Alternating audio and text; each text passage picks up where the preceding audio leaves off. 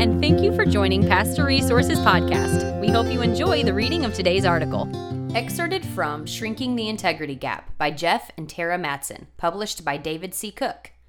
Everyone in your leadership wake benefits when you do the personal work to shrink your integrity gap. Whether one or millions follow you, how you live and lead matters.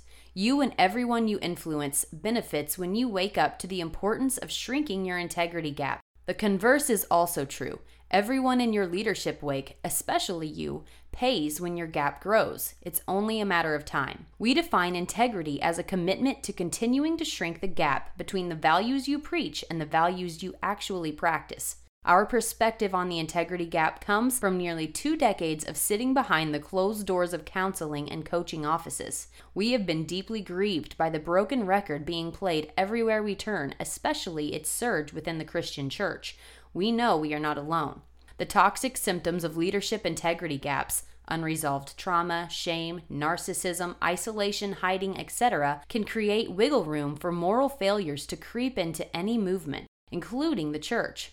We all long for shepherds who will solve our problems and the larger problems in the world. However, when we ignore our leaders' personal lives, looking only at what they do for us, sheep remain vulnerable, very vulnerable. The toxic trend of Christian leaders rising to celebrity status and falling from influence, authority, and credibility must change if the church is to be trusted. The Bible calls God's church the bride of Christ, and He and we still love her, even with all her blemishes.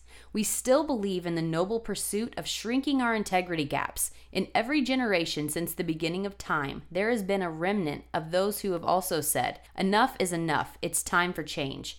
You can be part of this. Integrity is not just a word, it's a way of being. We invite you to imagine leadership where you are actually seen, known, even loved, and then, from that place of authority, be able to offer the same to those who you influence. Wholehearted leaders honor Christ not just with words, minds, hearts, or bodies, but with all of who we are in private and public. As our gaps shrink, we grow closer to experiencing our God given potential, both personally and corporatively, and everyone benefits. We spend less time and energy healing and more energy living the lives God intended for us. In fact, when we have done our own work, it becomes easier to enter into the hardships of others with the utmost humility and grace.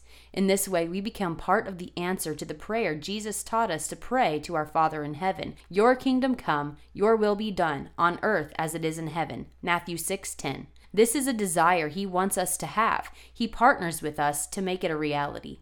As the world experiences more Christian leaders living and leading authentically with greater humility and integrity, not perfection, we believe more people outside the faith will taste and see that the Lord is good. Psalm 34 8. Thy will believe and choose to follow him because they saw him, heard him, and felt him in a leader who was like him, a good shepherd. We have a few friends who do not identify as Christians, but who have more integrity than most Christians we know.